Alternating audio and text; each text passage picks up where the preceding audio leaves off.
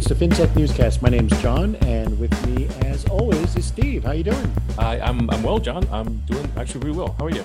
Good, good. You you almost hesitated there. So everything okay?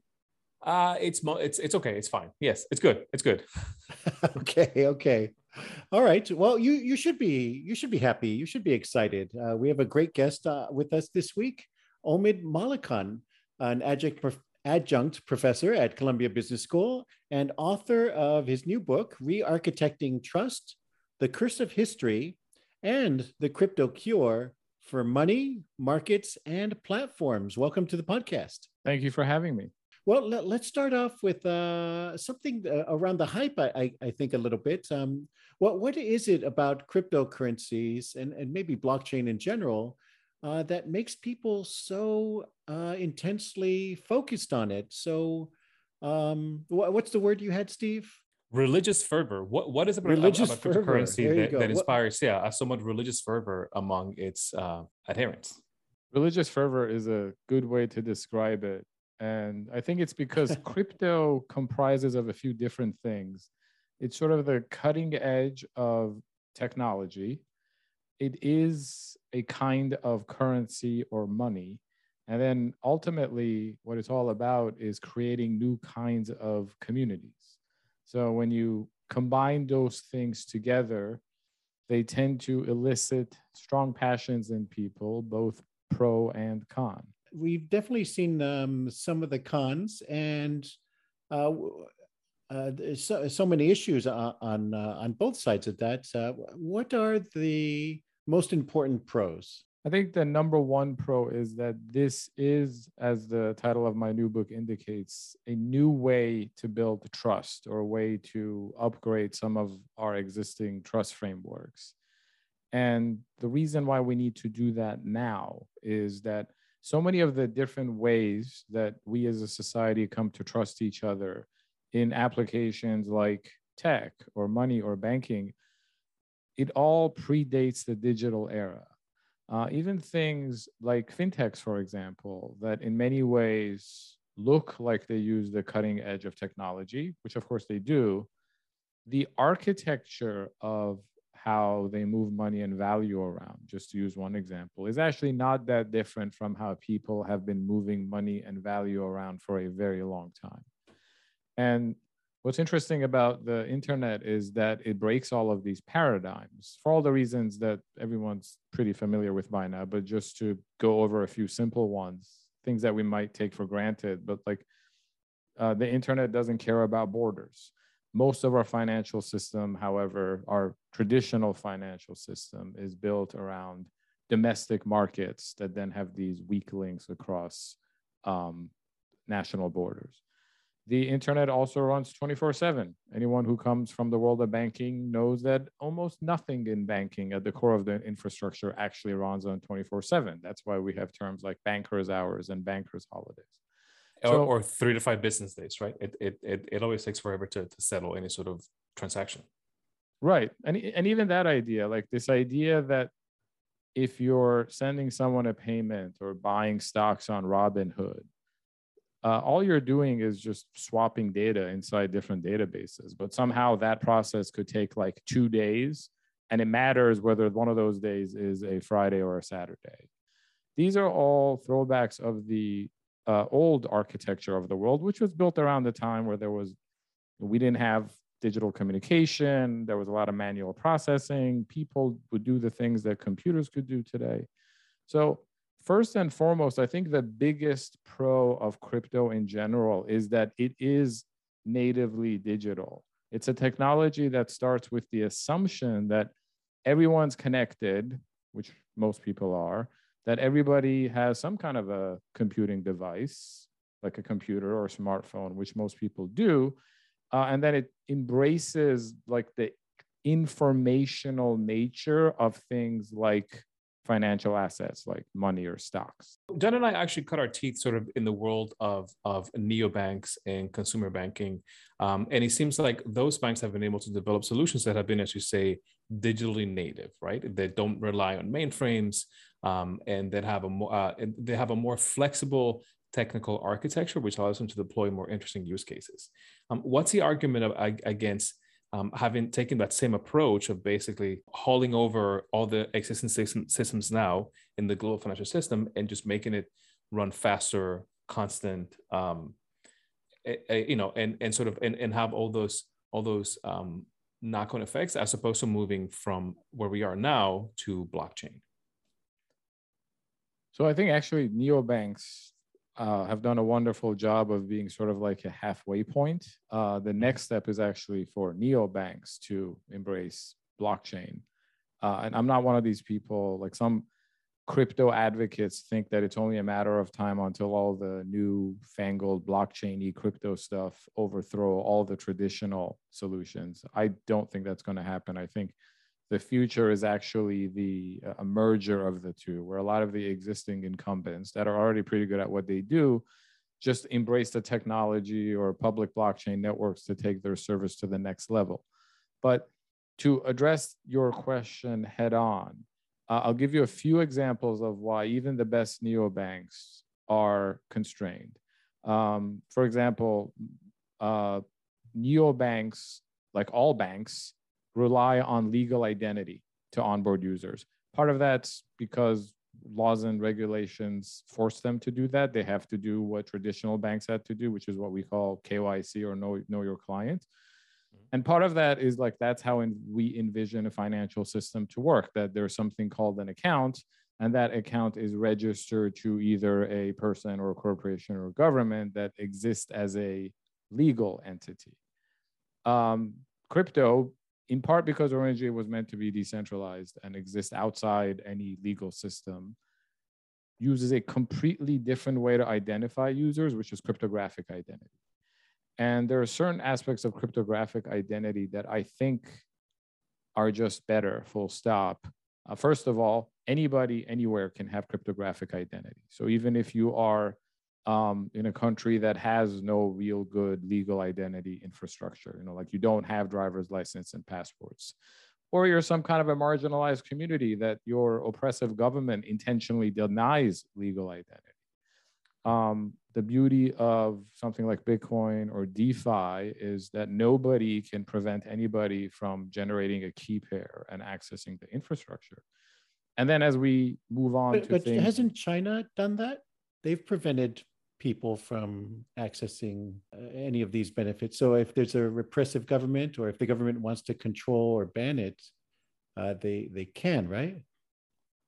They can try. I mean, this is all digital and relies on the internet, for example. So if you do have a totalitarian government that controls almost every bit of data that goes through the internet, then yeah, like Bitcoin doesn't do anything for those people. But um, as we know in places like China, there's still many workarounds for certain people, like using VPNs and stuff. Uh, but it's not. This is not a an argument of like it's not a binary thing that governments absolutely can or cannot impose restrictions. It's just that uh, with something like the cryptographic identity that crypto uses, governments would have to resort to fairly draconian restrictions on how people access the internet to prevent someone from using it. Uh, and in, in most Western style democracies, they're not going to do that for many reasons, including that it would be completely illegal.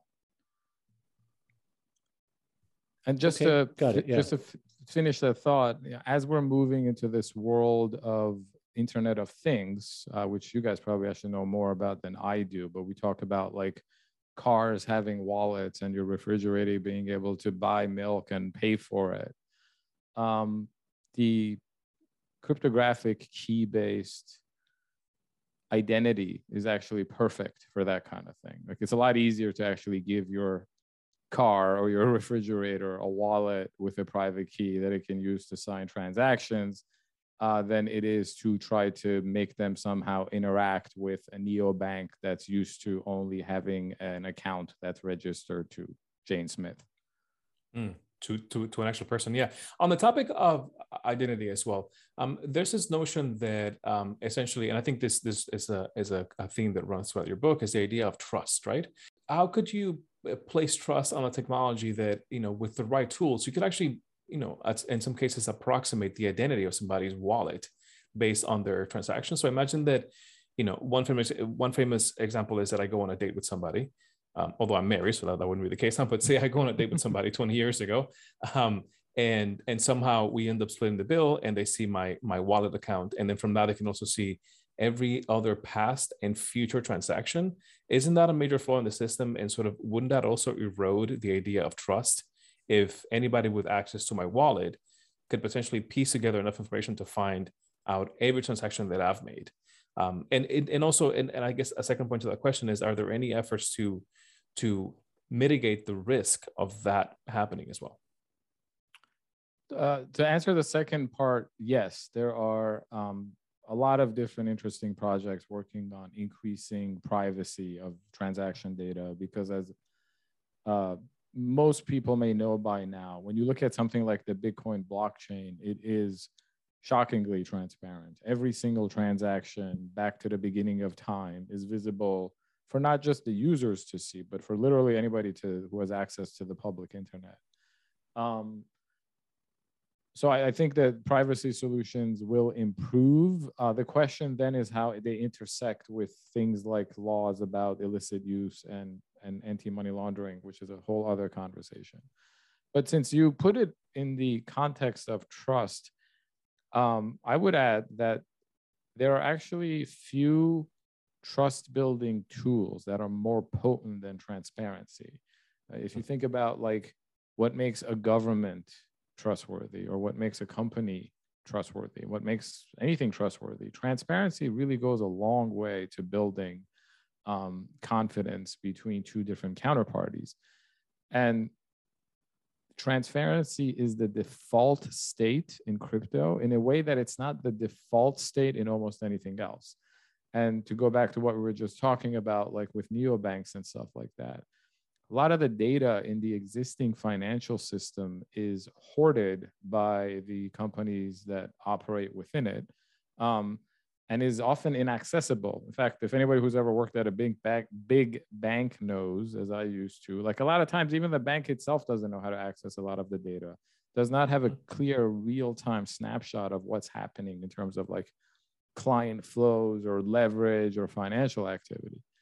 So I think crypto is actually better in that instead of starting from a place of opacity, where then a regulator or a government shows up and says, "Hey, you have to make, uh, you know, like a update the, the central bank on a daily basis about your reserves, or file a quarterly report with the SEC to tell us what's going on." In crypto, the default state is everybody gets to see everything, and then clever innovators get to uh, build solutions on top of that that increase privacy. So that's all good for the enterprise space, but what about for consumers? What's the how do I build trust then if, if people can see my wallet and see every transaction that I made and and they can see going back to the to the date example that for example I'm dating somebody else, I've gone on three dates this week, um, I paid for somebody's Uber, right? How do we then build trust in that context? So the uh, highly frictional way to do it is that the anybody can have as many wallets and and and addresses and keypairs as they want. So this is actually really annoying to do, but you could just literally uh, generate a new address for every single transaction. And there are hmm. wallets that make this easier for you to do. So that's what I mean by like the default state is transparency, but there are ways to mask it. But I mm-hmm. actually think this is an area where I disagree with most people who are passionate about crypto I do think this technology will eventually be everywhere and it will really revolutionize money markets and platforms. But I don't think most people are going to have that different of an experience than they do today. So, in a future state where you are going on a date and paying with crypto or, or maybe a stable coin or something, I actually think most people in that future will still use a wallet that looks a hell of a lot like their Venmo wallet. And in fact, might very well be uh, a wallet made by Venmo or PayPal or mm-hmm. Coinbase or their bank or maybe the government. And I think the real value of crypto is that it can provide trust at, at the core infrastructure layer, but then clever innovators and fintech entrepreneurs and neobanks could build solutions on top of that infrastructure where theirs are the ones interacting with the blockchain on the back end or doing it on your behalf. And the user experience, which includes the level of privacy, is almost exactly like what we experience today. So, do you think over the long term, uh, those uh, uh, services and and well, banking uh, uh, will be who who builds the better wallets and the features on top of something like a, a central bank digital currency? Will, it end up having to be a, a central bank? It's quite possible. Um, almost every central bank is currently doing some level of research or at least thinking about issuing a CBDC. The Federal Reserve uh, and the US is actually uh, pretty late on this.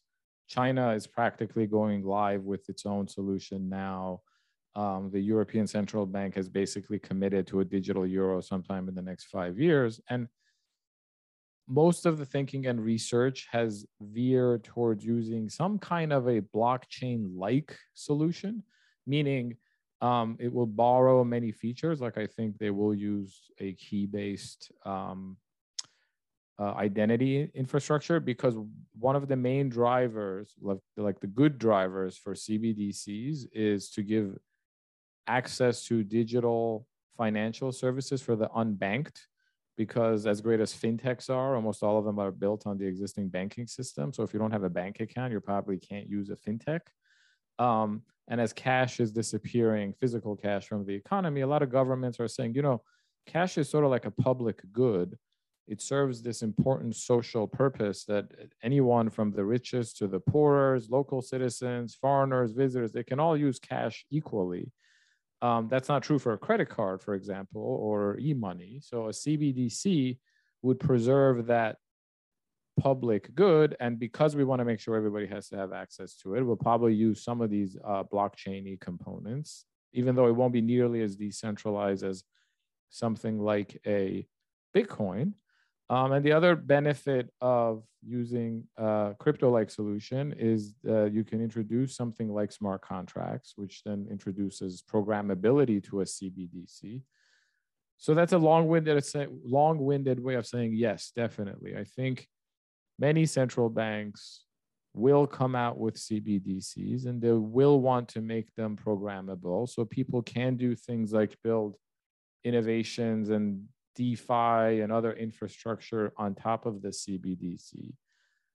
That's the good stuff. The bad stuff is everything that I just described also gives central banks a level of control over how people use money that they've never had before. So I think it remains to be seen how carried away central banks get with some of those control levers. And if they do make them too overbearing, will people actually use them? Or will they opt out and decide that this sort of like validates why you need decentralized money like bitcoin in the first place yeah it really increases that uh, government centralization uh, and china like you're saying is a lead on this and they can just shut off your wallet or in some cases i think they've been using the um, the covid vaccine code uh, to restrict people's movements they just flip your mm. your status to red and you're you're you're stuck you can't go anywhere and you have a lot of restrictions on you.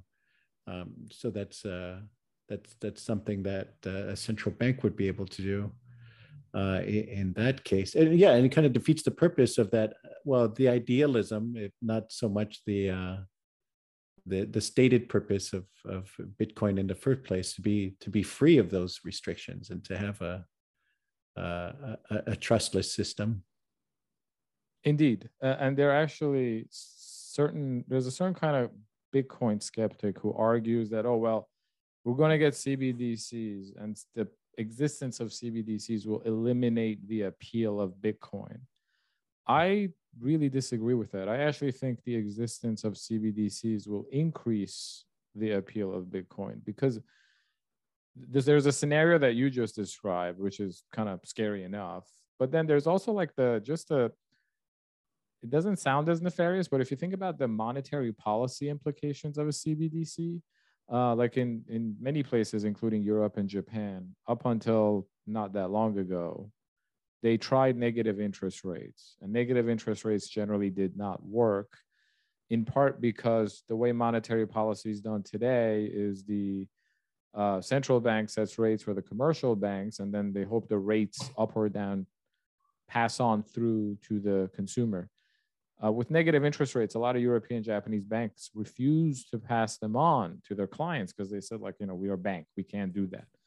With a CBDC, though, the government, should they dictate that it's the smart thing to do, could just program your money to disappear. Like literally say that, okay, going forward, um, you know, X amount of your wallet balance will just shrink every day or every hour or every second. Uh, and there'll be lots of smart Nobel Prize winning economists who will argue that's for the greater good because we need, uh, you know, inflation or stimulus or deflation or whatever. But that goes so far beyond what There'd be riots in the streets. Yeah. Yeah. Yeah. So it, it I, I'm and a lot of the Western central banks kind of play coy on this topic. They're like, yeah, they might be interesting policy implications, but that's not what we care about. You know, in Europe, they want to get rid of Visa and MasterCard and really have like free flowing payments across borders and other central banks want innovation or they don't have good fintech infrastructure. But I think if I was any kind of a central banker, I would be chomping at the bit at the opportunity to have money that I can just dictate how and when and how much it's used. That's that's the, uh, a lot of control. You you actually have a quote in your book. Um, I think it's from um, Janet Yellen, where she professes uh, a lot of skepticism about crypto in general. But but it seems like there's now a movement to, to say sort of embrace at least the idea of creating a national CBDC. And I'm wondering, um, what, uh, when do you think um, central banks, both in the US and abroad, will eventually adopt, and to what extent will they, the idea of crypto as a way to control the um, the way in which, say, things like payments happen? So what China is doing is putting a lot of political pressure on the West. Uh, in fact, in America, the the Fed generally, one, the Fed's not a very innovative central bank. Like many other countries have had fast and real time payment systems for years, if not longer. And we're still waiting for FedNow, which is why some people joke it's like Fed when. But what China is doing has put a has this issue is ultimately a political issue, and and it won't be central bankers that decide whether a CBDC issue is issued or not. It will be like presidents and legislatures. And in the US, for example, there are certain members of Congress that are already marching the, you know, they're like beating the, oh, China's beating us in the technological arms race and a digital currency will will let them leap ahead. And they've they've put pressure on the Fed and sent letters and in congressional testimonies ask uh, Chairman Powell about it. But I do think America will be among the last to do this. You know, we also have the uh, benefit of being the world's reserve currency, which means we don't mm-hmm. have to do much and people still use our money. I think other countries are going to, uh, say, mid level countries, and this is probably part of Europe's plan, use a CBDC to expand the appeal of their currency as a reserve currency. It's definitely a part of China's plan. They almost explicitly said so because despite China's size and prominence in the global economy, the yuan accounts for something like 2% of global reserve. So they think, hey, if we get a digital yuan and then we start trading with it or pricing some of our goods in it, then we'll have more adoption. Uh, and then I, I should say, like, I think in the next five years, we will see a lot of smaller countries view CBDCs as a technological leapfrog. Um, like the sort of like how a lot of countries didn't have good landline infrastructure and because of that they were able to go to mobile sooner yep. i think that'll happen with cbdcs in countries that don't have any good domestic payment infrastructure speaking of, of the ways in which countries actually adopt crypto we know of course that el salvador has taken on this massive um, uh, experiment to accept bitcoin payments and that seems to have sort of um, somewhat backfired um, do you mm. think that the way in which com- uh, countries can better embrace crypto is by do, uh, engaging in CBDCs as opposed to actually um, one specific crypto like Bitcoin? Or what, what are some of the lessons that you can glean from the ways in which El Salvador has tried to adopt Bitcoin? So the El Salvador experiment is ongoing, but it's so far it's not going well. um, there were sort of two parts to it. One was that they just basically bought Bitcoin as part of their national reserve, but now the price of Bitcoin is a lot lower than their average price. The other idea was to uh, use the Lightning Network, which is the secondary infrastructure built on top of Bitcoin that allows things like cheap or practically free micropayments on Bitcoin, and, and hmm. using that for things like remittances. Um, because like such a I don't remember the numbers, but some substantial portion of El Salvador's GDP relies on remittances from uh, expats in places like the US. And like anyone who's ever looked at remittances knows that the fees are prohibitive, right? So if you can find some technological solution that would have a material impact uh, on everything. None of this so far is going well, partly because just El Salvador is a very poor country with very bad infrastructure. So for them to try to like roll out a uh, a Bitcoin wallet to all of the citizens in the span of uh, you know six months or something. Like I think the the idea was better than the implementation. Hmm. Um, that said, I do think, and, and I actually think for remittances, stable coins might play a much much more prominent role down the road than Bitcoin. And we're already seeing this, like in places where digital dollars are as popular as Bitcoin is for things like people escaping local inflation or making cross-border payments. Um, for Bitcoin itself, uh, one of the theories that I try to hash out in the book is I, I have a hunch that on a long enough timeline, Bitcoin will become a global reserve currency, not the global reserve currency, but we're entering this period where de-dollarization is underway and, and things that happen just with like the Russia Ukraine situation where the US effectively confiscated Russia's dollar foreign exchange reserves, or what happened uh, not long before that, where we did the same thing to the Central Bank of Afghanistan. That's going to turn a lot of heads globally. And I think a lot of um, sovereign wealth funds and foreign central banks are going to say, you know, we think we're saving in dollars, but how reliable are those dollars if uh, anytime we run afoul of American foreign policy, the US government just takes our savings away? And, and there's no clear alternative to that of like going to the euro or the renminbi, because then the Europeans or the Chinese would just politicize the reserves. Mm-hmm. And Bitcoin, because it is decentralized and censorship resistant and apolitical, is the only thing other than gold that can serve a, that's that kind of a role but it's a hell of a lot easier to use in payments than bars of gold is. You know i always think of uh, bitcoin actually anything that's proof of work as having too much of a limitation in terms of uh, or it can be problematic in, in terms of uh, energy usage uh, i mean just huge amounts of energy for very few transactions and and also uh, throughput. Uh, so I always thought um, any solution long term would have to be a, a proof of stake. Uh, am I am I missing a few things there?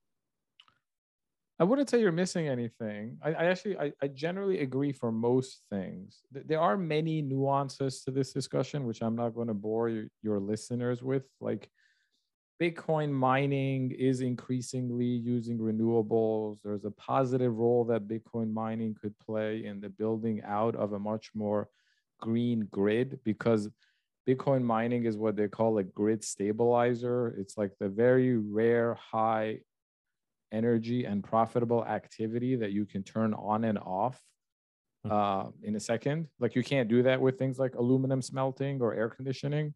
So there's an argument that you will actually have more renewables installed in certain places because they will co-locate mining there and because that allows them to make money when they have excess power they're just going to build more wind farms or solar panels or nuclear plants or whatever and then when there's high demand and there is an excess power they just turn off the mining um, but despite all of that the environmental um, hit is currently significant. So proof of stake, where uh, you don't have any of that, a proof of stake network uses arbitrary energy like any other computer network, solves that problem, could be more scalable.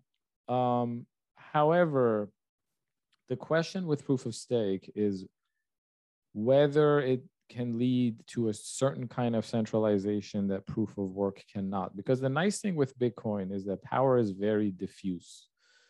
The miners have some power, people who own the coins have some power, exchanges have some power, the nodes have a lot of power. And you can't really do anything without all of them agreeing, which almost never happens, which is why, for better or for worse, Bitcoin never changes. With proof of stake, the coin holders are the most likely candidates to be validators. And then the most the biggest coin holders are going to be exchanges and custodians. So it could lead to more centralization um, we'll see we're going to have a great experiment on this when ethereum finally migrates to proof of stake sometime in the next few months there are many mm-hmm. proof of stake blockchains it just hasn't been tried at scale um, my hunch is that proof of work will be good for Bitcoin and stay that way, but not good for anything else. So before we move on from the energy question as well, um, you mentioned in your book that people trust in coins because they require a lot of power to produce. Can you elaborate what you mean by that? Yeah, you know, if we go back to like the beginning of time, people have been using scarce items uh, that are either really hard to find or require work or power to produce at stores of value. And the reason why is obvious. Like you know, gold, you got to get it out of the ground, and there isn't that much of it. Um, whereas, like, if you wanted to say, like, let's just use leaves as money, like there are too many trees and new leaves come all the, the time. Leaf there would coin? be no scarcity. I'm going to start a leaf coin. yeah. So that's why money doesn't grow on trees. Um, yeah. and even it's interesting like in societies that use less scarce things like stone or shells as money there was a tendency to have to do something to them like fashion them into a certain shape or string a bunch of shells into a necklace you know a primitive kind of proof of work because it, it's easier to trust that something has value if work has gone into it. And that's the basic idea behind Bitcoin. Like people trust its coins because they required a lot of power to create. Of course, the alternative is what we have today, which is you can just trust a central bank or a commercial bank or a fintech. Like most of the world's money is digital already, right? It's just not oh, very few payments in the grand scheme of things happen in cash. It's just that you have to trust these very powerful intermediaries to preserve the integrity of these systems, which works in some ways and you know, tragically fails in others. What's interesting about Bitcoin is that it is digital money that rides a fancy kind of database, but the trust comes from the work of proof of work. Well, uh, it, it's not the work itself; it's the, the result that it's unhackable, right? Uh, but if proof of stake can replicate that, uh, uh, that uh, security that that's that's the benefit right? You can get there without the work? Yes. In, in both cases the idea is that since we're not going to put a corporation or government in charge of running the thing and validating transactions uh, we're going to have volunteers do it. And that's a crazy idea to begin with. Like this is the internet, and we're going to let anonymous volunteers do the most important word of work of deciding which transactions are good and which aren't. Um, in order to make that trustworthy, both proof of work and proof of stake require the miner or validator to have skin in the game to sort of prove honest intent. In Bitcoin, proof of work, it's basically like, please waste some money on electricity. And it is in a way waste. The um, hashing that the miners are doing has nothing to do with the actual like validating that john paid steve one bitcoin. In proof of stake the idea is well if we want them to spend money why why why have them wasted on electricity that's bad for the environment why don't we just have them put the money in escrow with the network and then if they do a bad job then we'll penalize them and confiscate their escrow? So i understand the use cases of bitcoin for you know for for central banking for global trade as well. I'm still a bit skeptical about the uses for the technology though for consumers, especially with payments, right? Um, you mentioned also in, in your book, and this is something that I that I complain about all, all, all the time. If you're a, a, listener of the show, is that I hate that um, despite policies advising companies to not do this, if you go to a coffee shop, they usually have a minimum payment for credit cards mm. because of the high interchange fees, right? The Visa and, and all the payment processors charge, right? I think in the US it's something like 1.78% for any debit card tra- transaction. Um, but however, if you go to Europe, it's it's much lower. I, I know that in, in France, the interchange fee is actually just 0.21%. So um, w- wouldn't this mean that the solution to our awful micropayment system now is not in introducing a, a new technology, but rather in changing policy so that um, these rent-seeking players in the space are not able to exert as much influence uh, uh, in, in in terms of how much we pay for a service if we use a card. Uh, in other words, is not the solution to all this stuff just better policy and not just creating a new a new technical solution for all this stuff? That is a solution, but I would argue it's a suboptimal solution because the cost consideration is actually one part of why I think stable coins are the future of all fiat payments. In fact, I think like in 10 years, we'll just call them dollars in the same way that I don't call my PayPal balance, PayPal dollars. I just call them dollars. So the cost thing is is one because like unlike a Visa run network, uh, a blockchain, you pay for security. You're not paying for rent seeking. Um, but there's some other benefits to stable coins that you'll never get on like even if you cap interchange at, at 10 basis points.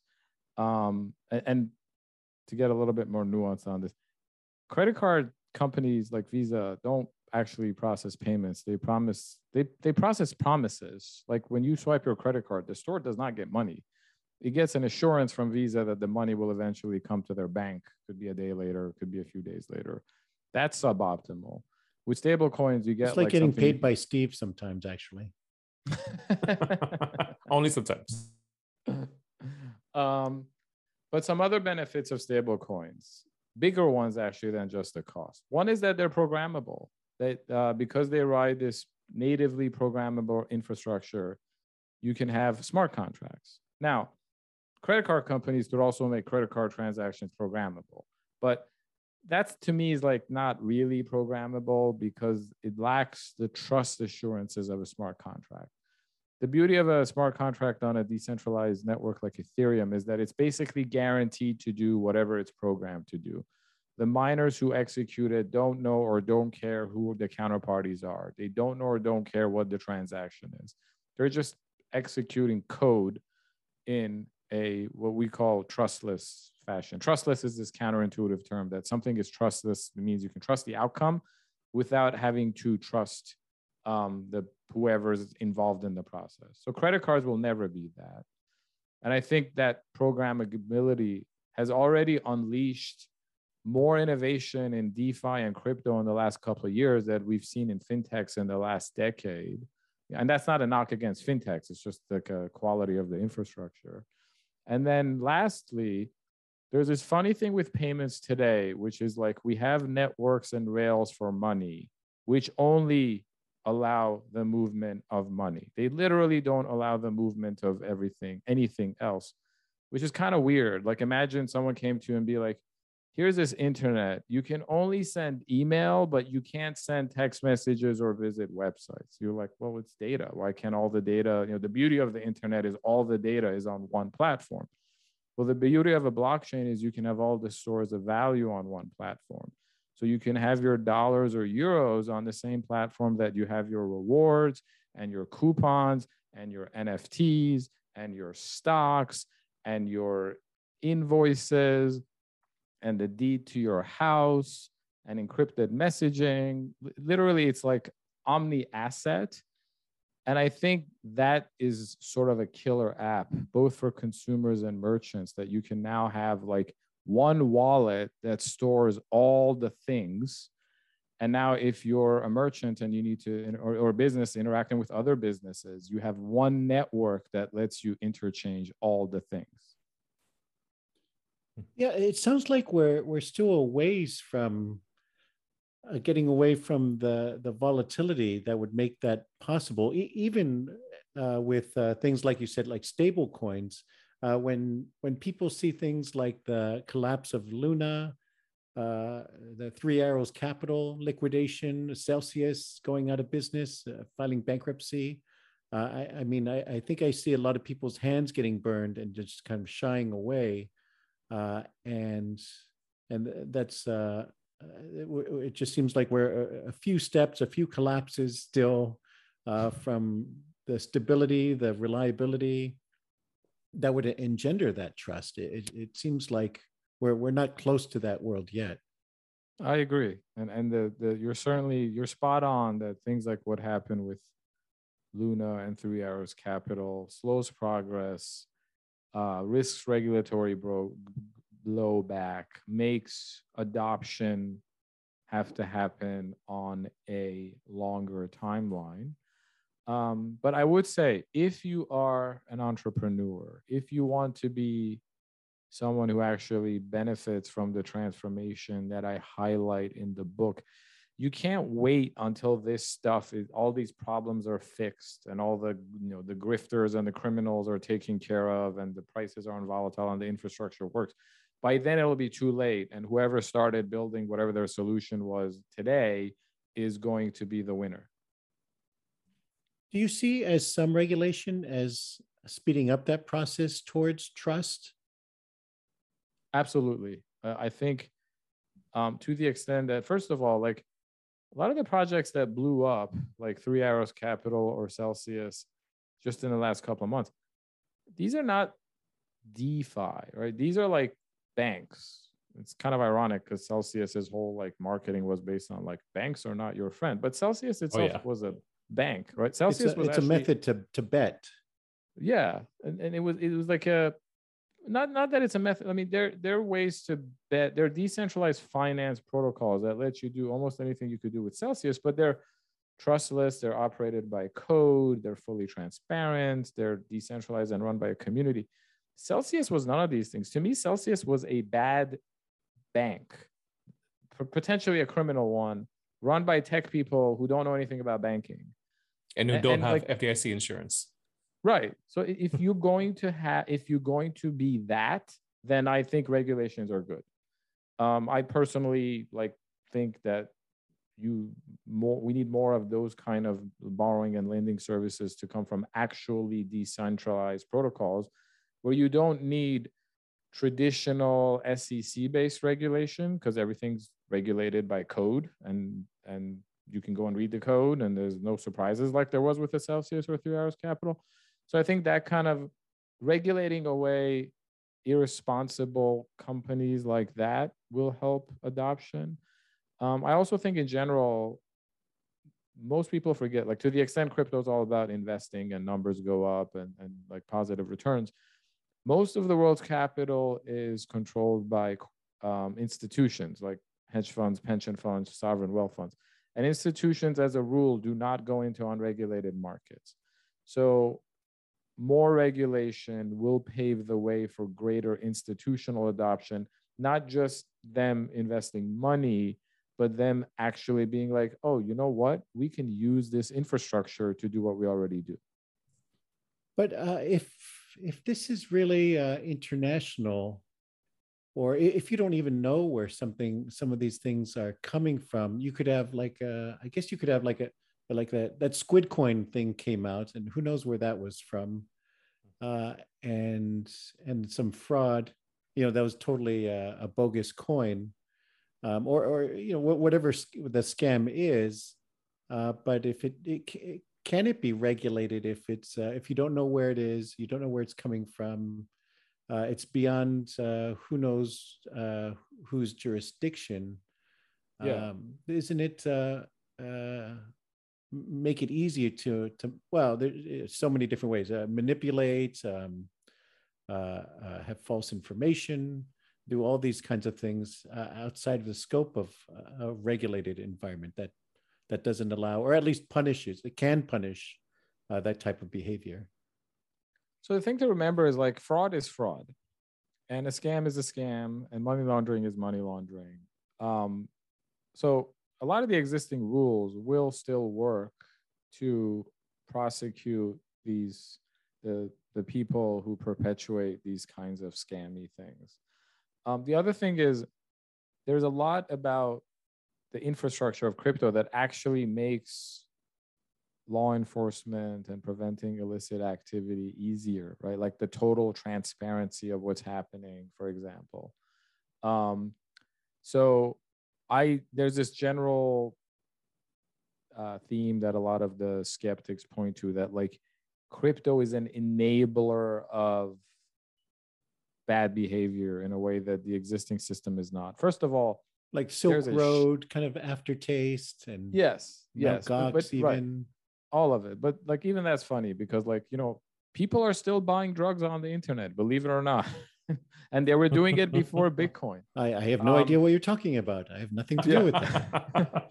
that mean, the, people always ask me like, "What about the money laundering in the in crypto?" And I point them out like, "What about the money laundering through your bank?" And they look at me with funny. They're like, "What do you mean?" I'm like, "Well, go look up the stats. There is two to four trillion dollars worth of money that gets laundered through the existing banking system, despite draconian rules that end up harming the unbanked and remittances and marginalized communities. So like there is this thing with crypto where it's like the shiny new thing is always scary. Like you remember, well, I don't know how old you guys are. I remember when it was like, oh, you only the only people who needed pagers were drug dealers and doctors. I had a pager right? in middle school, absolutely. It was, okay, it was quite yeah, useful, and, actually. yeah. Well, and, we and, won't say which one of those you were, Steve. Right. We, and we won't say why. But th- there was, uh, in my first book, I actually had the, uh, I might have it in this one too. There was a headline in the New York Times that was something like, New York City public schools banning beeper, comma, tool of the drug trade. And I love the irony of that because now, like every public school student walks in every day with a mobile communication device that is 10,000 times more powerful and like the world has not ended. In fact, I, I would guess parents, principals, and cops prefer it that way because it makes them all easier to do what they want to do. So I think with crypto, yes, there are some ways that it makes it easier for certain kinds of people to do something bad, but then there are other ways in which it makes it harder, or it, at least it makes it uh, it enables more informed users from determining what the scam is versus the legitimate project. And I think net net, the uh, re-architecture to this technology will actually make it harder for shady people to get away with doing shady things. You hear that, hmm. Steve? I I I this is loud and clear. Answer loud and clear loud and clear. Um uh uh speaking of of shady people doing shady things as well what's your take on the whole collapse of you know three arrows capital voyager? We talked about celsius as well and sort of um we've seen the dominoes fall in the industry now. Um is is it actually is it ultimately a good thing for the crypto space that now we have maybe some accountability and some skepticism built into the system? Um and do you think we'll continue this sort of crypto winter now or is this the bottom of uh, of of of the the adoption scale and sort of things will ramp back up from there or what, what's sort of your take on on the outlook and what will the price of bitcoin be a right. year from now as i as i tell my students who then usually like shake their heads and boo we don't give investment advice. I am not an yes. investment advisor. However, I am willing to sell you an NFT for ten thousand dollars. That all right. This interview is done. We're done here. yeah. um, the the thing with the Three Arrows Capital, Voyager, Celsius, there is this unfortunate tendency in crypto to dismiss all of the accumulated knowledge that came before, particularly in a financial context. And I think this is something that has led to the industry being burned again and again. Um, you know, personally, I think there is a lot of wisdom and professionalism and expertise that's built up through centuries of banking or decades of fintech. And it would behoove the crypto industry to actually learn those lessons and not just dismiss them. Like if they had, then they would have realized that massive uncollateralized leverage to a single entity that's only been around for like two years. And the leader is on Twitter saying, like, I think Bitcoin will only ever go up from this day. Well, maybe don't let that guy a billion dollars. Um, so I, I think like again, right?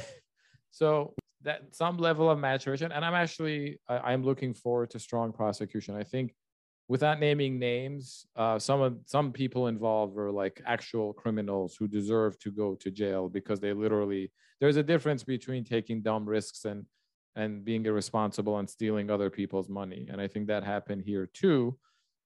So that will lead to a more mature and cleaner crypto industry. It'll probably lead to more regulations for better or for worse. Um, in terms of the timeline, though, um, I'm not sure. I, I, there are people in crypto who think like this bear market is going to be as long and as brutal as the one that lasted from early 2018 to mid 2020. Um, maybe I, I think there's some there's some good here though, which is that one like we're we are further along on the adoption scale than we were back then. There are more things in crypto that are sort of proven and not just proof of concept. Uh, and like like what? I, I've been dying to um, give more examples. And what in 2016, 2017, I, I thought a lot of these identity things would be further along or in terms of mass adoption.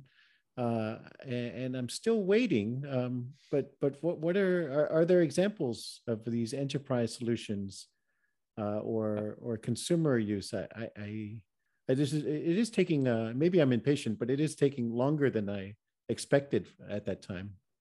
Me too. And i actually it's funny you, you you're definitely og john if you remember like the hope about the identity application which which i've that been hopeful for for years. Yeah. And and it's still like if you spend 10 minutes looking up how horrible digital identity is today mean, anybody who's had to like put in the 286 username and password for the last week knows how terrible that is or knows about the hacks and and the surveillance and all that. Um and there is for what it's worth the digital identity idea has been sort of like rejuvenated just in the past couple of months with some interesting unique approaches to it using nfts but i i share your uh, impatience. If you asked me three four years ago i would have said we'd probably be further along on a lot of things. But a couple of examples of actual adoption. I think NFTs have been huge. And I'm not actually a big NFT person. You know, I have friends who've been like collecting JPEGs and flipping monkey pictures and stuff like that. I have not done any of that. However, from my experience, NFTs expanded the sort of like the TAM of crypto more than anything since Bitcoin itself because the idea of the digital collectible just resonates with a lot of people. Um, scarce digital art resonates with a lot of people, and you know, it, like everything in crypto, it's probably a bubble that's going to burst, and everything will be down 99%, and there'll be rug pulls and scams and blah blah blah. But I think we've literally unlocked a new business model for artists and creators and communities who've been sort of like screwed by the digital revolution since the day people like me downloaded Napster uh, 22 years ago. So much free um, music. Yeah. um, free. And, and, like, it's... you know, there are musicians now, Steve, that are like selling digital merch, and it's a significant source of revenues for them. Um, there are artists who prefer to work in digital that can be like, yeah, I make stuff in whatever software I use, and then I sell five limited edition copies. And they can sell their art in a way that has a built-in royalty back to the artist. So if if one of these JPEGs becomes the next Jackson Pollock or something and trades for a hundred million dollars, it won't be just like hedge fund dudes in a pissing contest who benefit from it. Every time one of these NFTs trades hands, the original artist will be instantly sent $10 million um, and, and we're seeing all of these big brands and big companies. There's a lot of experimentation going on. I don't think we've necessarily hit on the right model of like how musicians or Disney or electronic arts interact with NFTs. But I think this is a clear use case that would literally not be possible if not for blockchain technology. So, so the use case is there, but I think that actually the adoption hasn't quite caught up to it. I know that um, you also mentioned in your book that crypto and blockchain have been used to reinvigorate the art, music, collectibles, and gaming spaces. Um, but at least from my perspective, it seems like that's that promise has sort of fizzled out. We I noticed that um, recently four of the of the five NFT collectibles by trading value, and I'm talking here about Loot, CryptoPunks, Board Bored Ape Yacht Club, and Art Blocks, have seen the declines ranging for, from 44 to 82 percent. Um, is that has has the promise of NFTs as a savior of the art world been sort of overblown? And do you think the market could actually recover and get to a space where maybe it can fulfill its promise that you know in terms of paying royalties back to the to the artist, um, artists being able to have another income stream, and all the other sort of use cases that we saw, you know, six to eighteen months ago. I think the promise of NFTs as a get rich quick scheme have been overblown, and and like the the people that were the, the literal technical industry term is aping into the 18th rip-off bored ape project for no other reason that they thought they could flip it a week later uh, for more money, and a lot of those people got burned, and I'm fine with that. I have no sympathy for that kind of speculative nonsense anyway. But yep. so the, the volume numbers are more an indication of like that, and there's a long history of anything new comes out all the way back to like telegrams and railroads. First, there's just speculative fervor. It ends badly for the first wave of investors, but then that fervor laid out the infrastructure uh, that allows the legitimate players and use cases to benefit. I think now we're in that phase where there's like both enough easy ways to mint NFTs and both like enough new consumers who took on the horrible painstaking process of installing MetaMask and buying ETH to buy some NFT that we're mm. now going to see these like more sustainable, legitimate use cases from everything from like your quiet neighborhood artists to some of the world's most famous artists. I think that's going to continue regardless of what's happening with trading volumes or even the price of Bitcoin. And uh, if you want to hear more of this interview, uh, you can buy the FinTech Newscast NFT going for only $5,000 right now. uh, thanks for joining us. It's a Uh, very interesting conversation. I enjoyed it. Thank you for having me. Yeah, that's Omid Malekan, adjunct professor at Columbia Business School and author of the new book, uh, Re-Architecting Trust. Uh, please hit subscribe to keep up with the latest in fintech news, and thank you for listening.